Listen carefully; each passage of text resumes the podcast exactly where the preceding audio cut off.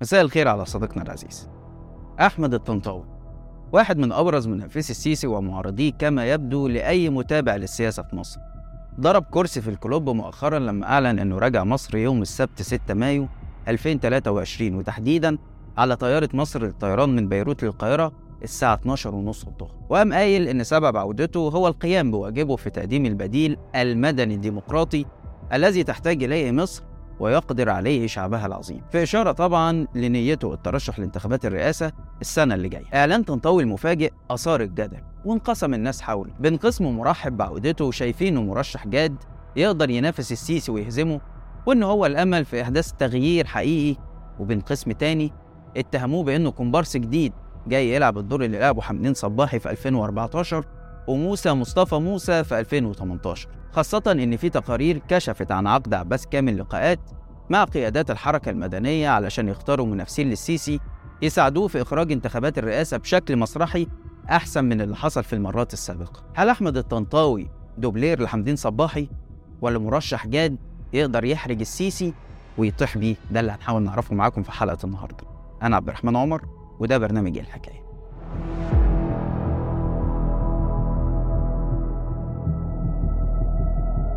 لكن أنا شخصيا لا أحب الرئيس ولا أثق في أدائه ولست راضيا عنه. ده حقي ببساطة كمواطن مصري قبل ما أكون نائب. هل ده يغضب حد؟ هذا نحن نرى أن أفضل ما يمكن أن تقدمه هذه السلطة طال أمد بقائها أو قصر إنها تبقى سلطة سابقة. نحتاج لتقديم بديل مدني ديمقراطي يملى عين الناس أولا والأهم أنه يقدم حلول لمشكلات حاضرهم ويطرح رؤى لنقلهم إلى مستقبل يستحقوه ويقدروا عليه. وفي المقام الأول يخلصهم من هذا الفشل ال- الذي آه، نعيشه على كافة المستويات. أهلا بيكم. قبل ما نتكلم في موضوع الحلقة خلوني أشرح لكم فكرة الانتساب للقناة اللي إحنا عملناه جديد. الهدف كده باختصار من الانتساب ده هو دعم المحتوى اللي إحنا بنقدمه علشان نقدر نستمر. فأنت كمشاهد أو متلقي لو شايف إن المحتوى اللي إحنا بنقدمه يستحق الدعم وعايزه يستمر بنفس الأداء أو كمان يتحسن اليوتيوب بيوفر أكتر من طريقة لتقديم الدعم ده منها الانتساب. وده بيكون عن طريق الضغط على علامة جوين أو انضم اللي بتظهر في القناة واختيار الباقة المناسبة. اللي عايز أقوله إن الانتساب مش هيغير شكل القناة لأن ببساطة أنا ملتزم معاكم بحلقتين كل أسبوع على القناة العامة باستثناء شهر رمضان اللي بنقدم فيه حلقة واحدة بس. يعني بعد رمضان إن شاء الله هنرجع تاني نقدم حلقتين كل أسبوع. لكن الانتساب هدفه الأساسي هو الدعم. وفي مقابل الدعم ده المشترك بيحصل على محتوى إضافي أو لقطات من الكواليس. والأهم بالنسبة ليا هو المشاركة في تحديد الموضوعات اللي عايزين نناقشها بعد كده. كمان قبل ما أبدأ خلوني أقدم اعتذار وتوضيح لأحد متابعينا. أعتقد اسمه بدر.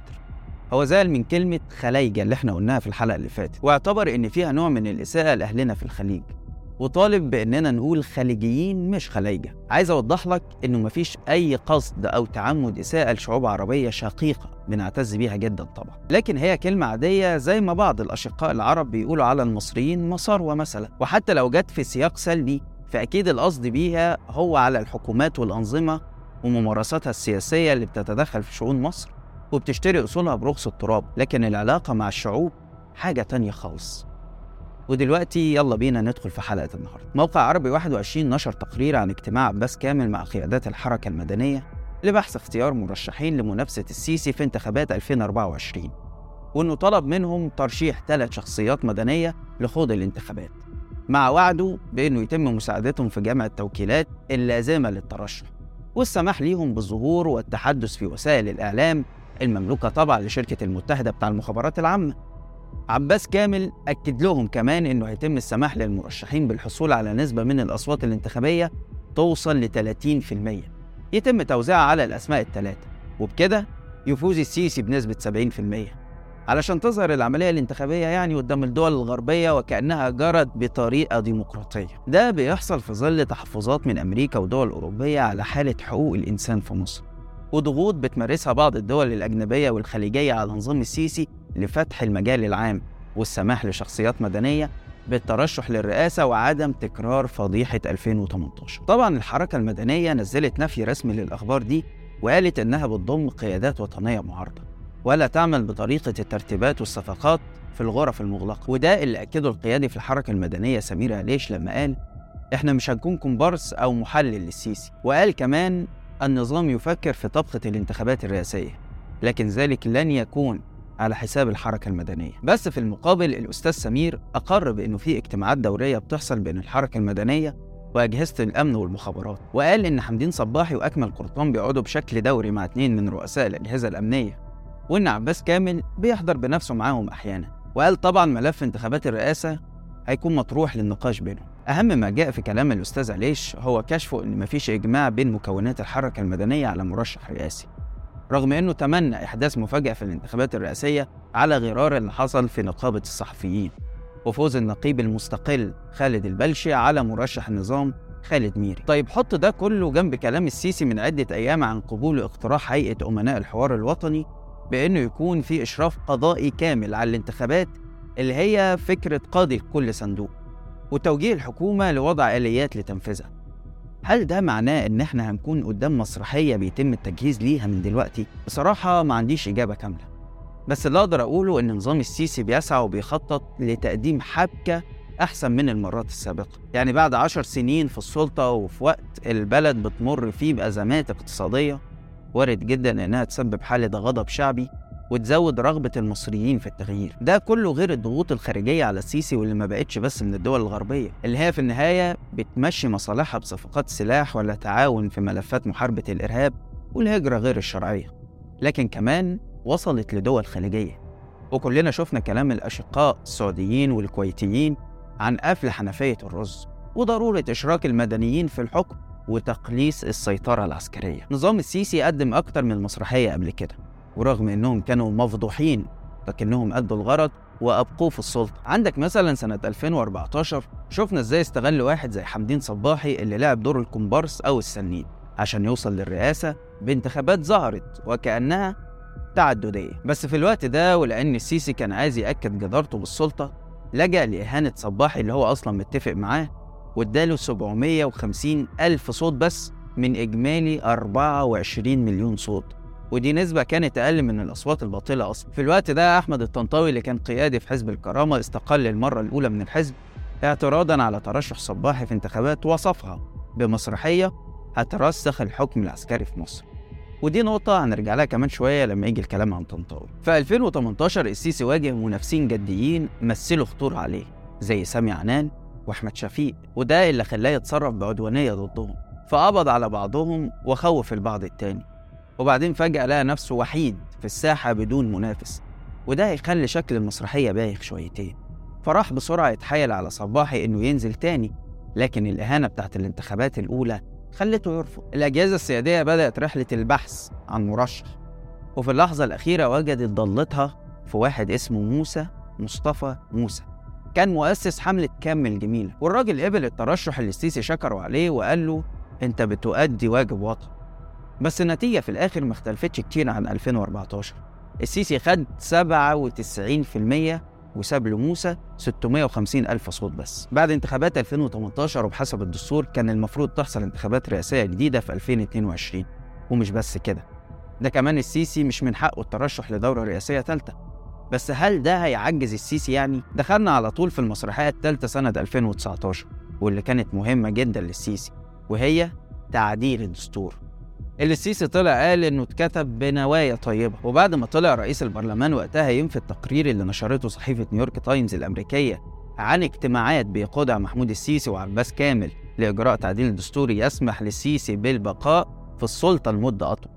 شكل كده اللواءات ما كانوش مرسينه على الليلة. بعدها طلع عبد العال تاني وقال إن إحنا مش بنعدل الدستور عشان شخص معين. وفعلا اتمررت التعديلات الدستورية بعد ما سجلت نعم نسبة تقترب من 90% وبعدها برضه اتقبض على مواطنين لمجرد إنهم عبروا عن معارضتهم لتعديل الدستور أو دعوا الناس للتصويت بلاه ونسى أو تناسى إن هناك فقرة حاكمة في المادة 226 وفي جميع الأحوال لا يجوز تعديل النصوص المتعلقة بإعادة انتخاب رئيس الجمهورية. ليس هناك إشارة إطلاقا للرئيس الحالي للترشح إطلاقا.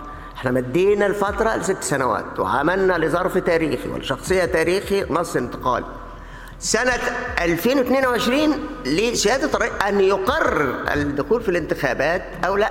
التعديلات دي خلت مدة الرئيس تبقى ست سنين بدل أربعة ومش بس كده دي اتطبقت على السيسي بأثر رجعي. يعني إدت للسيسي سنتين كادو هدية يعني عشان تبقى الانتخابات القادمة في 2024 وقال لك بما إننا بقى عدلنا الدستور يبقى نحسب للسيسي مدده الرئاسية من أول وجديد. وبكده يكون قدامه فرصة تانية للترشح في 2024 عشان لما يكسب يقعد في السلطة لحد 2030 يعني مسك السلطة في 2014 ومش عايز يسيبها غير بعد 16 سنة. ده لو صحته ما جابتش وقتها وقال لك عدلوا لي الدستور تاني علشان أترشح مرة كمان. دي عقلية السيسي ودي طريقة تفكيره. وبصراحة هو مش جايب ده من بره. يعني أغلب رؤساء مصر والدول العربية الشقيقة عملوا نفس الفكرة عشان يقعدوا في السلطة للأبد. وما مشيوش منها غير بثورات أو انقلابات أو اغتيالات. طب إيه اللي يخلي بعض الناس عندها أمل إن 2024 تكون مختلفة عن 2018 ده الراجل لسه ما راحش العاصمة الجديدة اللي بناها بمليارات الدولارات ولسه ما صلاش غير فجر واحد يا في مسجد مصر الكبير أكبر مساجد أفريقيا مبني على مساحة 19 ألف متر مربع واللي متكلف على الأقل 800 مليون جنيه. ودخل كمان موسوعة جينيس للأرقام القياسية بأكبر نجفة وزنها 50 طن. ربنا يكون في عون اللي هيصلي تحتها. وأطول منبر بارتفاع 16 متر ونص يعني بارتفاع حوالي خمس أدوار. ربنا يكون في عون الخطيب اللي هيطلعوا بصراحة.